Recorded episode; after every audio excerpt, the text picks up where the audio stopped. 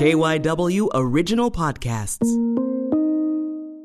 Hey, everybody, this is Flashpoint host Cherri Gregg. First, I want to say thank you so much for taking the time to listen to the Flashpoint podcast. Welcome to the Flashpoint family. Would you do me a favor? Would you log onto the radio.com app, Apple Podcast app, or whatever podcast platform that you use and subscribe to Flashpoint? All you got to do is search Flashpoint KYW.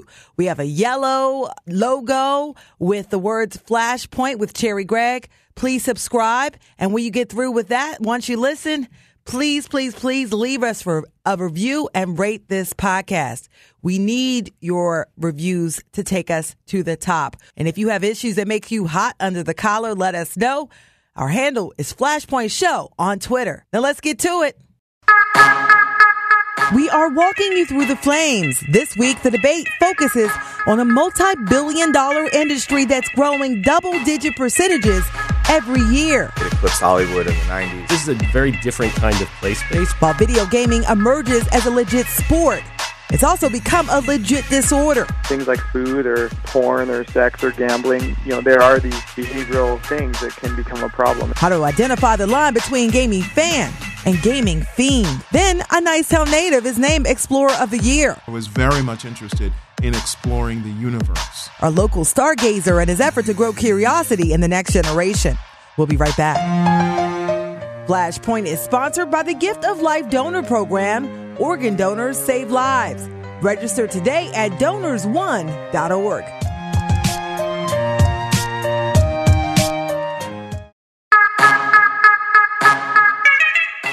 This is the Flashpoint Podcast where we talk about the issues that get everyone hot and bothered. I'm your host, Cherri Gregg. The focus is the multi billion dollar gaming industry.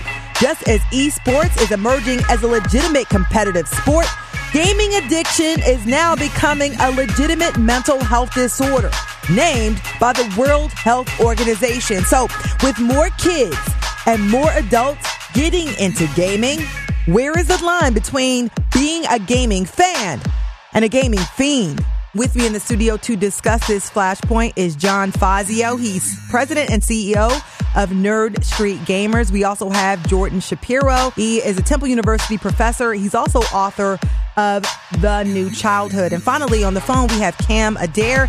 He's founder of Game Quitters and also has a story about gaming addiction. Everybody, welcome to Flashpoint. Thanks, great to be.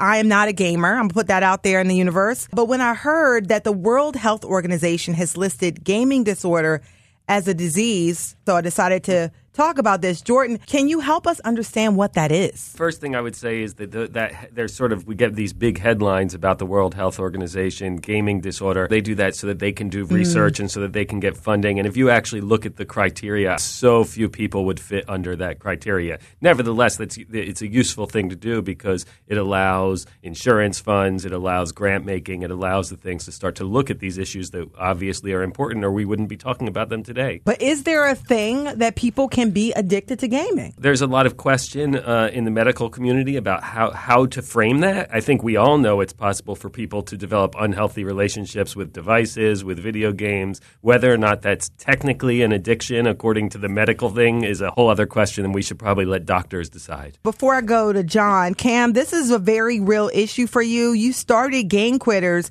after dealing with gaming addiction yourself. Yeah, I experienced this myself, and you know, initially gaming wasn't a big problem for me, but it became one, and I dropped out of high school, never went to college, and was gaming up to 16 hours a day.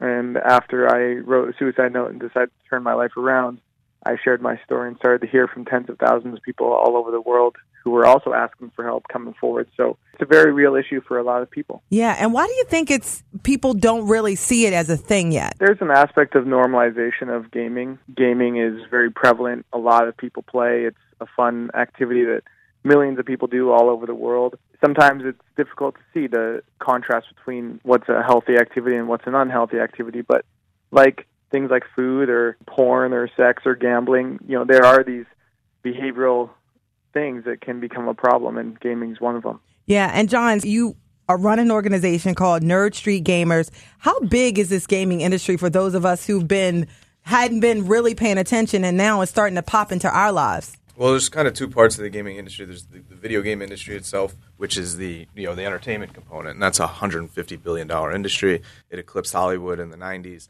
and then there's this newer esports component, the competitive gaming portion, which Goldman Sachs estimated about 900 million right now. So it's big. It's big. Yeah. And so how big are you guys? You guys have a, a crew of folks that play? Yeah, I mean, we're 30 employees. We have a venue in Philadelphia, Denver, and Huntington Beach. And what we really created our company to do is bring gaming in person, bring it out of the basement, bring it out of the home, and bring people face to face and competing socially like you do in traditional sports. And that makes it more interactive, less, less likely that you're alone doing all these things. Are some games more addictive than others, Jordan? Well, I don't know of anyone who's really looking at that carefully. Uh, mm-hmm. There's certainly people who say that games are are um, are engineered in order to, to get more attention from from players. But again, I think the question becomes, you know, where's their healthy versus unhealthy uh, mm-hmm. rela- and where's that line? Yeah. Well, I don't know that we can say where that line is in games. I know that with most games these days, they're so social, right? We still have this sort of image of the person in uh, all alone, like on a sofa eating chips and uh, and not paying attention to anyone and isolated. But you know, when I watch my own kids play, they have an earpiece, they have a microphone. They're talking to their friends from school, right? I, am guessing you and I, when we came home from school, we got on a line, three way calling. We would gossip for hours. That's what kids are doing. They just happen to also have this this world that they're uh, playing in at the same time. But but mostly, you know, I see my kids with all their same friend group, just all hooked up, Online. and while the, and while they're shooting something, they're also talking about something. And then they're also coming to spaces where they're playing in groups now, and, and it's like a live event a lot of times with gaming. Cam, when you I mean, uh, how do you, how did you know? I mean, 16 hours a day is a long time to do anything. I mean, I've had worked 16 hours a day and I was like, that's a long time. So how did you know like this is, this is an issue for me and I need help? One of the big red flags for me was when I started to pretend to have a job and feed my family. And so my parents thought I had a job as a cook at a restaurant and I was actually sneaking in back into my window and going back to sleep after they drove me off, dropped me off. And so when I got to the point where I couldn't even be honest with myself or with my family, and I was pretending to have a job, and then shortly after that, I wrote a suicide note and wanted to end my life. That was at a point where it was no longer just fun, you know, innocent games. It was something I could no longer control. And from the World Health Organization decision, we know that the criteria involves, you know, an addiction would be classified as something where there's impaired control. You're no longer able to control gaming, and it's having significant harm in your life. Yet you continue to play despite that, and it's kind of taken over your life, where your life revolves around gaming instead of gaming revolving around your life and just basic life responsibilities. So those are some of the criteria that would differentiate between the two. Uh, but yeah, most people who play are completely fine, and I think that's also important to share here. Yeah, because there's only about eight percent or so that seem to have go from like a healthy gamer where it's just a hobby and it's fun with the friends to something a little bit more um, obsessive. And so, is there a is there a way to identify? I mean, you have kids who play. I have nieces and nephews who play all the time. And how do you know when it's like, okay, this is this has gotten a little bit out of control? What can you tell? Yeah, yeah. I mean, and it's also a really complicated question because to what degree do, do our cultural uh, assumptions around around the game, or, or perhaps a, a stigma we have around mm-hmm. gaming in general, start to in, inform that, right? So, so for today's kids, if they're not interacting online, they're also going to be socially stigmatized and isolated, mm-hmm. right? Mm-hmm. So, so how do you find that balance? You know, there's lots of things where we tend to look at them because of our, our cultural prejudice prejudices and look at them and go, hey, that's dangerous, that's bad, that, that if you spend lots of time doing it, we're going to consider that problematic. Where there's other things where if you were to spend lots of time doing it, we get excited, right? If, if, if, if my children were spending 16 hours a day in front of a computer uh, programming electronic music, I'd probably be bragging about it, right? But if they were doing something else, I might not be. So, so is that, what? How do we decide which one of those things is healthy versus not healthy? Becomes a really hard question because we're talking about a future that we don't really understand. For all we know, you know, esports might get so big that the kid who pay, plays 15 hours a day will be the equivalent of Michael Jordan one day. Yeah. And that's and that's and talk about that because because uh, a lot of time I think the difference between that is that people see it as this is a productive use of time versus the the the stigma that sometimes people view gaming as not being productive, but with it being commercialized in this way, it actually could turn out to be pretty lucrative. And there are people who make lots of money doing this. Yeah, I mean that's why we exist. We create opportunities for them to compete in person so that they can be seen by colleges, by pro organizations to get the opportunities that you get from traditional sports. You know, I was a Division 1 soccer player. I got to go to college, I got to travel the world because of soccer. That was a privilege that I got because of a skill set that I trained for. You're, we're now giving that to video gamers. And I think it's really important to kind of separate what kind of video gaming you're doing. There's there's kind of casual recreational gaming that is very entertainment driven, and then there's competitive video gaming where you have a goal of being a better competitor, moving up the ranks, and a parent a guardian needs to kind of see that difference and balance accordingly. You know, so in the esports industry, balance is very, very important these days. Uh, we talk about health because if you play for 16 hours a day and then try to show up against somebody who's training physically in the mornings, sleeping right, and training four or five hours a day in healthy increments, you're going to struggle to compete with that person because you're going to feel sluggish. You're not going to be as healthy and responsive as they are. So physical health and mental health have become a huge component of finding balance in competitive video gamers and you have to see that difference as a guardian, whether they're a competitor and you want to balance them to train and get better, or they're doing this for entertainment and you have to balance it as you would balance any other entertainment for a kid. It's almost like you have to train yourself to be Yeah. an athlete Mm-hmm. and your sport is just gaming. You know, you got to take care of yourself. Yeah, I mean, it's about hand-eye coordination. It's about spatial awareness. It's about reaction times, and those things are driven by mental and physical health. Yeah, and it's like when when Tiger Woods started working out and playing golf, and it wasn't just you know he's got muscles and he's like knocking balls crazy. So it's like now there's it, it's become to a place where people have to be athletes even when they game. Yeah, exactly. Tiger Woods is a great example. I forgot that there was a time where you didn't think of a golfer as an athlete, like, and that changed because of Tiger Woods and the way his approach to it. And you know, we like to use the race car drivers or fighter pilots as our examples. You know, they're sitting in a cockpit, moving their hands the same as we are in the game, but you call, you consider these elite performers, and we're starting to see that in video games now too. Yeah. And so, Cam, when we talk about game quitters, you listed, I read your website, there's all sorts of reasons why people who may have other issues are drawn to gaming and then get addicted to it. Could you talk about that a little bit? people tend to play video games for very specific reasons, and we've touched on some of them. You know, Jordan's touched on the social aspect, John's touched on the competitive aspect or the ability to kind of feel a sense of progress or purpose in your life. And games can also be an escape, and none of those have to be a bad thing. It's more about the combination of them tend to make gaming more of a unique activity compared to other activities. People who play video games, they play for very specific reasons, and if someone's having a problem with gaming, it tends to be because some of those needs that gaming is fulfilling is, is kind of filling maybe a void they're experiencing in their life in a way that gaming is kind of taking over that aspect of their life. So for me, you know, that was a bit of an escape and also a, a sense of achievement. And, you know, I was feeling low self-esteem in my life and I was feeling a lot of bullying and needing an escape. Uh, so being able to balance that out with other coping strategies and, and other activities is important to keep it in balance.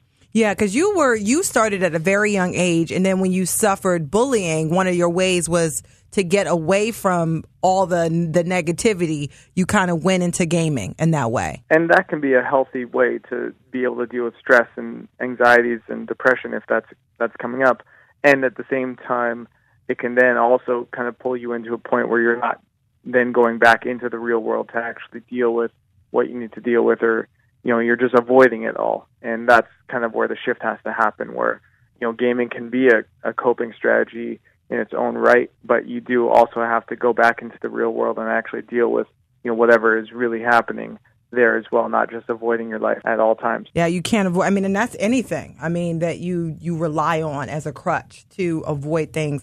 And so let's talk about kids who play because there's like millions and millions of kids who are getting into gaming. I know my nephew watches Mm-hmm. games on YouTube being played to get better at strategy. Right? The Logitech CEO was on Bloomberg this morning saying that more people watch other people playing video games than watch the totality. And he named a bunch of these big, large news stations. Yeah. stations. Yeah, I- that's what I catch him doing. Like he's watching video games because he wants to get better at playing, and he's watching the strategy. Is it different for kids? Are they more susceptible to get sucked in? How do you, as a parent, sort of regulate this to make sure that you know it's a healthy level of playing? Well, I think the first thing that, that, that parents, I think all of us, but but parents in particular, should realize is that is that we know absolutely, you know, the science is conclusive that the best way for kids to learn everything, whether that's self self regulation, executive function, so all the social emotional skills, is through play. But we tend to think of play uh, you know, we think of sliding boards, we think of sandboxes, we think uh, we think of the playground. All of those forms of play are are were, were products of the industrial era, right? So so this is a very different kind of play space, which is probably actually starting to build skills and social emotional skills for how you work with the, with devices, right? I, I, I, don't know what the exact statistics are, but I'm guessing uh, that 80% of my everyday interactions happen mediated through digital tools, right? My romantic my romantic interactions, my professional interactions, right? So much health, of our, yeah. our health, right? So yeah. much of that's digital. Yeah. Well, how do you start to learn the good etiquette of that? We learn good etiquette. We learn social things when we're kids on the playground, and we're and we have to work out those sort of tensions together. And so our kids are going to need to do this kind of digital play in order to do it. Now, the danger, as we've talked so much about, is if that digital play gets out of hand, right? It, it, right, but but to, but I don't think that's a sort of on-off switch question, right? How much? What's the right time to turn it off? Mm-hmm. I think Cam talks about it very nicely, right? These can be really positive things. They can even be a positive coping mechanism. The problem is when it starts to infringe on your life, when you become unhealthy. And just the fact that this is what you want to do with your friends for a lot of time does not mean equal unhealthy. Right? Yeah, because it's like basketball. Like right. a lot of people obsessively play basketball, right. play all day. But I, I want to go to you because military folks are targeting gamers now for specific skills that they have. They have recruiters that play and befriend them and get to know folks based on their skill set. Could you talk about how gaming is actually attractive to a lot of folks, uh, you know, great gamers? Number one, for military recruitment, I think it's a natural extension. It makes sense they do this type of recruitment and have since the beginning of their existence in any uh, catchy youth entertainment medium. You know, just to any, get where they are, wherever yeah. the kids are, is where they're going to recruit. That's what they do. You know, so uh, I think that what we have to do is really we, the word balance has been said a lot. We have to worry about the balance. You know, what's the positive that you're getting? You know, we talk about our social interactions digitally now in the workplace. You know, I was a software engineer before I ran this company.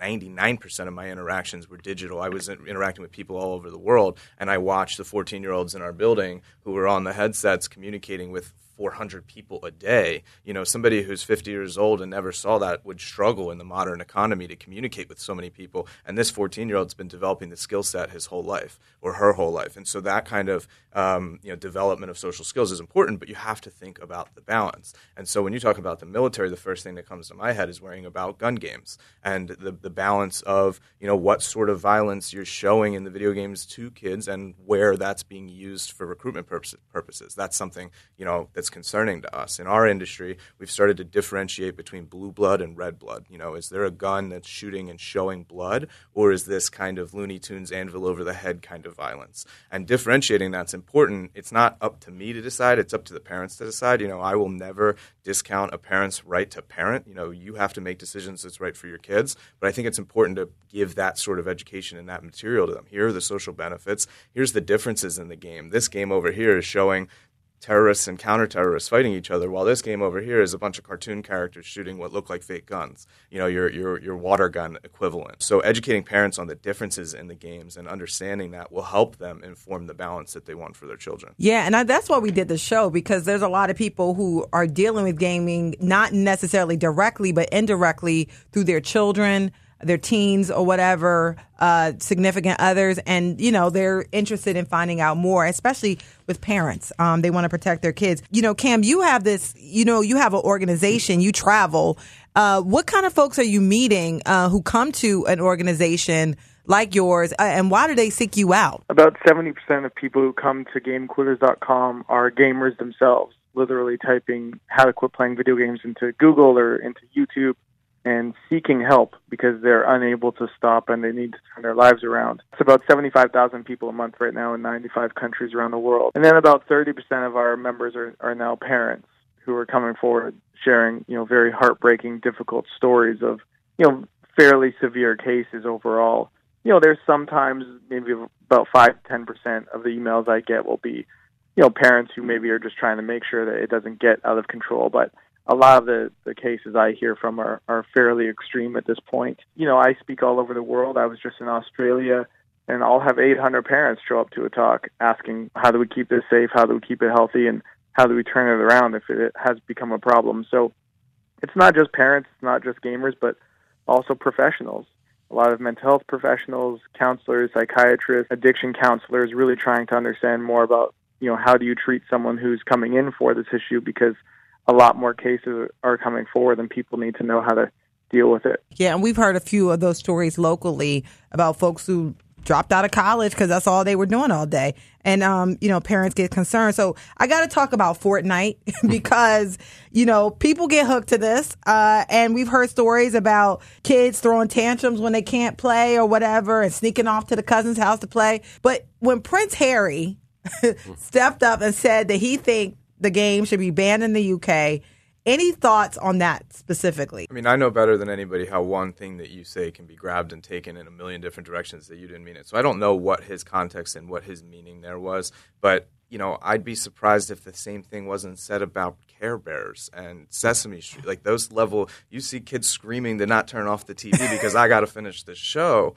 Teletubbies, baby. Yeah, there Yeah. you go. So it, this is not new. It's really entertainment and kids and what you know natural behavior of kids looks like. And so i don't see this as a very new discussion. It's just that fortnite has happens to be this fad this this crazy you know cultural fad that's taken over. So it's kind of pushed the conversation to the front of the room here but it's nothing new is Fortnite more addictive than other games? People say, "Oh, it's free," and then you know it's incremental, you know, micro transactions, and then people get sucked in, and you can't stop playing. Any thoughts? on First, I'll, I'll agree that there, there, there's not only nothing new about it, it's also not video games. I mean, I have two kids. My younger one, uh, if I try to stop him from building with Lego, he'll throw a temper tantrum also, right? That's developmentally appropriate to, to struggle with being able to prioritize properly, right? We some of us spend our whole lives and as adults are still struggling to figure out how to prioritize and tr- move our attention. Uh, you know, this is one of the challenges uh, uh, of being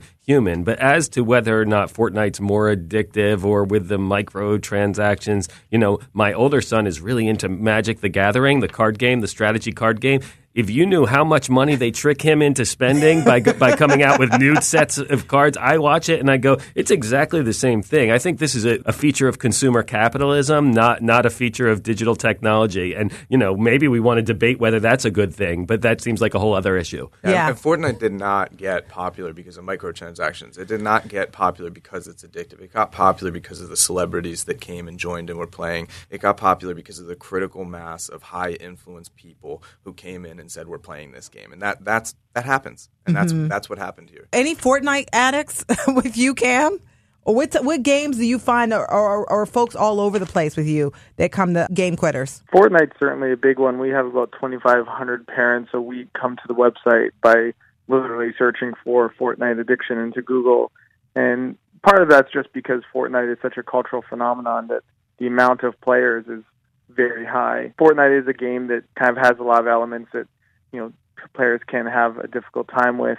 Uh, but we know from research that games that tend to be more kind of like the World of Warcraft, the online multiplayer games that don't have an end and are more competitive based tend to be a bit more problematic or risky than say games like single player games that you can pause and come back to it later. And so just understanding what kind of games your you know son or daughter is playing and you know what they like about those games. Are they more competitive based games where they like to beat a character versus you know more role playing games where they like to kind of create a character? That can give you some insight into what their motivations are and and possibilities for you to redirect their attention you know in a, in a more balanced way What's so interesting is is you know we talk about how the open-ended games become more um, become more addictive, but in, in all of developmental psychology, what everyone's pushing pushing kids towards more open-ended play, less object-oriented play, right? Let more of the play that's exactly the kind that sucks them in online. You know, so I think the the the, the big question here is whether we're happy about the fact that the play space has moved from the playground into into a virtual space or not. Um, um, and and I think that we've moved into that virtual playground much more because we've changed uh, the tools that we use as adults. Right? We've had huge economic and technological changes in our in our in our grown up culture in our civilization, and so it, it, it's normal that that we would also move the children's practice, right? You know, it used, Yeah. it used to be a toy stove. It used to be it, it used to be you know I'll, I'll go play grocery shopping, and, and, and now we're playing digital interaction, right? That, that- Yeah. That's a, that's an economic change more than more than I think this is a sort of scary. You know, it's the future that's coming, I, but we're we're so scared as if it's a device addicting us. Yeah. and, and where I definitely agree with Cam is that giving parents more education and more understanding of what games they're playing and what the games do is important. That helps the parents make their own decisions. But where I disagree is this concept that one game is more addictive than the other. When kids were addicted to Tetris in the '80s, Yeah. how I'm much more still simple, addicted to Tetris. Like, you know, the, the most simple games, the most simple games you've ever seen are, have been the most addictive. So it's games together that have to be worked on with balance, not just a Yeah. I think my aunt was addicted to Pac Man. I'm just gonna put that There out go. there. Like she played constantly, and It's it a was great like game. Yeah, she played constantly, constantly, constantly. So because this is Flashpoint, uh, we do have to wrap this up. I mean, gaming is big. It's not going anywhere. It's only going to grow. How do we identify and keep ourselves from crossing the line from gaming fun to gaming fiend? balance is everything. Uh, we are a company that brings people together in person to compete. I think that finding ways to bring your kids in with other kids when they're video gaming helps, giving them the in person social experience as well. But again, it's about educating yourselves on what they're doing, how they're spending their time, and finding ways to help them balance and build healthy, especially mentally healthy habits. Website. Our website's nsg.gg. Wonderful. Well, I would say the the world's changing. It's it's a new time, and our kids are experiencing a new childhood. And, and, and I've written a book about this called "The New Childhood: Raising Kids to Thrive in a Connected World." And you can learn more about it at www.thenewchildhood.com. Wonderful. Last word, Cam. just for anybody out there who might be struggling, whether you're a parent or you're a gamer yourself, you know, there's no shame in it, and there's a lot of help available on GameQuitters.com. Coming forward asking for help saved my life, and maybe it will save yours. Wonderful. John Fazio, Jordan Shapiro, and to Cam Adair for coming on Flashpoint and talking about this issue in the news. Thank you for having us. Next up, he was just named Explorer of the Year. Yeah, I'm walking around in the Matrix. the Philadelphia bred astronomer who's now helping to influence the next generation of stargazers. We'll be right back. It's the smart look at the issues catching fire in Philadelphia. Flashpoint. What we have is a crisis. This goes way beyond just the perpetrator. You know how many times I had stopped people in front of my house from shooting up? It was a moment where black and brown people on the margins got to say, no, we've been hurting. I think we f- forget that you came from somewhere else too. Host Cherri Gregg walks you through the flames. On air Saturday evenings at 9.30 and Sunday mornings at 8.30 or search the Flashpoint podcast on the radio.com app. This is the Flashpoint Podcast, where we talk about the issues that get everyone hot and bothered. I'm your host, Cherri Gregg. And one thing that gets our region hot under the collar is a closed mind. Well, one man has blown the rafters off of many minds in his day. Dr. Derrick Pitts is chief astronomer at the Franklin Institute here in Philadelphia. He's also a NASA Solar System ambassador. Now, Dr. Pitts made headlines recently after he was named Explorer of the Year by the Geographical Society of Philadelphia. Now, Pitts explores the intersection of imagination, innovation, and discovery, igniting curiosity by educating and elevating understanding of the universe and space among kids and adults alike. Dr. Derrick Pitts, welcome to Flashpoint. I'm trying to figure out who that guy is you just mentioned there. It's you. But that Con- sounds great. Congratulations. Thank you very much. On Explorer of the Year. What does that mean to you? It really means a tremendous amount to me because this is recognizing the work that I do in astronomy and space science. So, you know, ever since I was a kid, I was very much interested in exploring the universe. You know, the biggest place you can possibly explore. And I had no idea really that it was Yeah. possible for me to come this far in doing that kind of exploration. So to receive an honor like this really is humbling, and I greatly appreciate it. So you're an astronomer. Could you explain? Sure, right. So, an astronomer is a scientist that tries to understand how the uh, how the universe sort of manifests itself, how the universe goes about doing what it does. And so we look at the laws and principles that govern how things work, and we do that through the body of science called physics. And then astronomy is a branch of physics in which we look at how the universe uses those laws and principles to make everything that we know of. You usually think of it as a person who studies planets, stars, galaxies, Yeah, nebulae, yeah. things like that. But it's really about a whole lot more. And there's even a bit in there about how humans are connected to the universe. And that's an important piece too. Otherwise, Why are we doing this? Recently, astronomy was front and center when astronomers discovered an image of a black hole, something that was originally unthinkable. Yeah, that's true. And that was a big flashpoint in the news because of the fact that, A, we hadn't been able to see a black hole before, and everyone is absolutely fascinated by black holes because of the effects that black holes create gravitationally and how they influence different things around them. And we created such an incredible fantasy about black holes, Mhm. about what they do and what happens if you get into one and all these other sorts of things. Supposed to be like a vacuum of some sort? Well, you know, that's what everybody wants to interpret. And I think that's because we connected the term sucking with black holes. You know, like they suck things in. And so we got this idea about vacuum. It's really not about that. It's that the gravity of the object, the gravitational pull, is so intense, nothing can escape from it. It's not like stuff goes in and goes down and comes out someplace else. It's just that this is an object that has very, very intense gravity. And that intense gravity affects everything within light years around it. And it's very, very unusual to have something with the capability to do that. And we think of it as exotic because we can never have those kind of conditions here on Earth. But out in the universe, it's totally fine. So, how were they able to take this image? That's a really great question. So they were able to take this image because they put together an instrument. It's really eight telescopes, all sort of like pulled together, where their signals are all aligned by a time signature. So you synchronize them according to time. So everybody, all these different telescopes, all observe the same thing. So what was really exciting about this is A, it's the first time it's ever been done. Now people look at the picture and they go, looks like a fiery donut to me. You know? yes, it does. I didn't want to say it. you know, however, and to me, that image that, that looks a lot like a lot of radio images I've seen. Mhm. But here's the point: it's the image is great and everything, but it's the first one that's ever been made. So think of it like the first airplane that ever flew. Nobody's getting on board with that.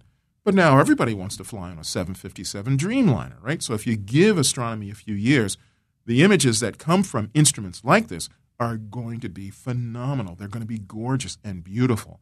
And in this case, the real story in this is what it took to pull the system together to do this. It's exciting times. It's always some new discovery. You know what?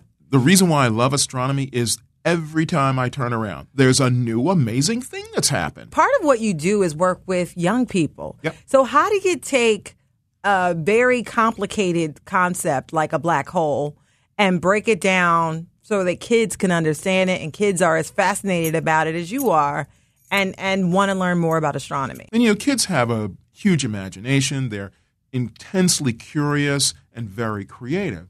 So if we go about it from those points of view, then you have an opportunity to get them really excited about this. And then the other part of it is that you have to tell people, you have to tell kids that they can actually do something Mm. with this and that it's open and available for them to do something with. So, one of my favorite ways to do that in astronomy is I teach kids how to identify either bright planets or how to identify International Space Station when it flies overhead. Yeah. Kids will grab onto that because when they're young, they love planets, number one, and they love to see stuff flying around in the sky. So, if you get them hooked into that and you tell them how to do it, they then grab hold of this information and then they want to share it with other people. And what's happened is they've become empowered because they have a piece of information that the adults don't have. So, you are from Philly. Yep. Nicetown. Yes, ma'am. Area. You bet. What did you grab onto as a kid that made you fall in love with astronomy? I lived on Pacific Street between 17th Street and 18th Street. Now, halfway up the block on Pacific, Bouvier Street tees into my street, right? So here's what I noticed in the summer. I noticed that when the sun rose, the sun came up over the store down here on this corner, and as it passed across the sky, in the morning, the western side of Bouvier Street would be illuminated, right? As the day went on, then the eastern side would be illuminated and the western side would be in shadow. My street runs east west, Bouvier Street runs north south. And you know what I did? I used this as a simple astronomical clock to tell me what time it was during the day, you know, roughly speaking, because I could see how the shadows changed with the changing And position how of old were you when you came Oh, up like with this? 10. So by 10 years old, you had used the sun I'm, I'm the geekiest kid in, in, in North sure. Philly. Oh yeah, to, absolutely. To, to create a clock. Yeah, absolutely. And this told me about the motion. It told me about motion. Either it's the Earth or it's the sun that's moving. Either one of those is fantastic. But then I learned that it was the Earth that rotates on its axis that causes this to happen. I was like, whoa, wait a minute. So this is what the Egyptians were doing 3,500 years ago. I was like, huh, I'm on to something here. And it just grew from there. The fascination with the universe has continued to grow because the the more we sort of learn and understand about the universe, the more we understand how everything kind of pulls together and works. And to me, the fascination is that we we are made of the stuff that was originally created inside stars. We are created from that. So, in fact, there are molecules, there are atoms in our bodies that have come from thousands of different stars that formerly existed that no longer exist. So we're made of the stuff of the universe. We are. And each one of us individually has the capability to understand all this stuff if we just sit long enough and sort of take it in. I, we talked about where you're from, Yep. really, how you Yep. fell in love. Mhm. Can I talk about your Twitter handle? Sure. Cool astronomer. Yes. And a tagline that says, eat, breathe, do science, sleep later. Is that your life? Absolutely. So I've always been curious about how things work, how stuff goes together, all that sort of stuff. And it's a it's kind of a funny thing, but for me as I walk around, I'm constantly looking at the mathematics and the physics of how it all goes together and how it all works. So are you together. walking around in the Matrix, Derrick? Yeah, yeah, yeah, yeah, yeah. Actually, I hadn't thought about it that way, but yeah, I'm walking around in the matrix because I'm thinking about the material of this table. What are the atomic bonds that hold this together? What's the strength of those bonds? What about the electricity that runs through the equipment? I'm looking at the radiation that's in the room, the light, the everything else. And when I'm outside, you know, I find myself calculating, you know, speeds and velocities and directions of cars and all these other kinds of things. And I'm thinking about the wavelength of the light of the sky and all this other kind of stuff and how it all goes together. And you know, was, my wife was mentioning this just a couple days ago about how I talk about how for us on this planet, everybody loves a beautiful, crisp blue sky with gorgeous green grass and those beautiful colors of the fall leaves. Everybody loves that. Well, when I'm looking at that, I'm thinking about the wavelength of that color, how it all integrates together, and how our you know visual detectors are tuned to see just those things, and our brain is tuned to like that. You take it like that's like 10 levels deeper But that's fun than for average. me. It's yeah. fun for me to think about, to look at a rocket Mhm. ship and think about all the different mechanisms in that rocket that are working to make it do what it's doing. Yeah, so why should we be paying attention to the world of astronomy, especially right now? The planet we live on Mhm. is unique, right? It's unique. If it turns out that there are no other planets like ours anywhere else, we really need to do what we can to preserve this planet because Yeah. humans are not going someplace else to live. This wonderful And climate change is real. We're dealing with real, all of and this we stuff. have to do. We have to take care of this planet. We are not all going to get into a spaceship and go to Mars, where we're going to terraform it and turn it into a planet Earth. Not Mhm. happening. And studying the universe will help us better understand how we can do better with our planet. So I can understand why you are the explorer of the year Well, thank you. because uh, your fascination with the universe, Always exploring. and with astronomy is very contagious. Thank you. I'm, I hope it is because you know what? The last thing I'll say is there's a beauty to this. And what I'm into it for is to get everybody to appreciate the beauty in this to some degree so they can have as much fun with it as I'm having. Amen. So thank you so much, Dr. Derrick Pitts, and congratulations again, Explorer of the Year. Next up, Temple students are showing off their green thumbs.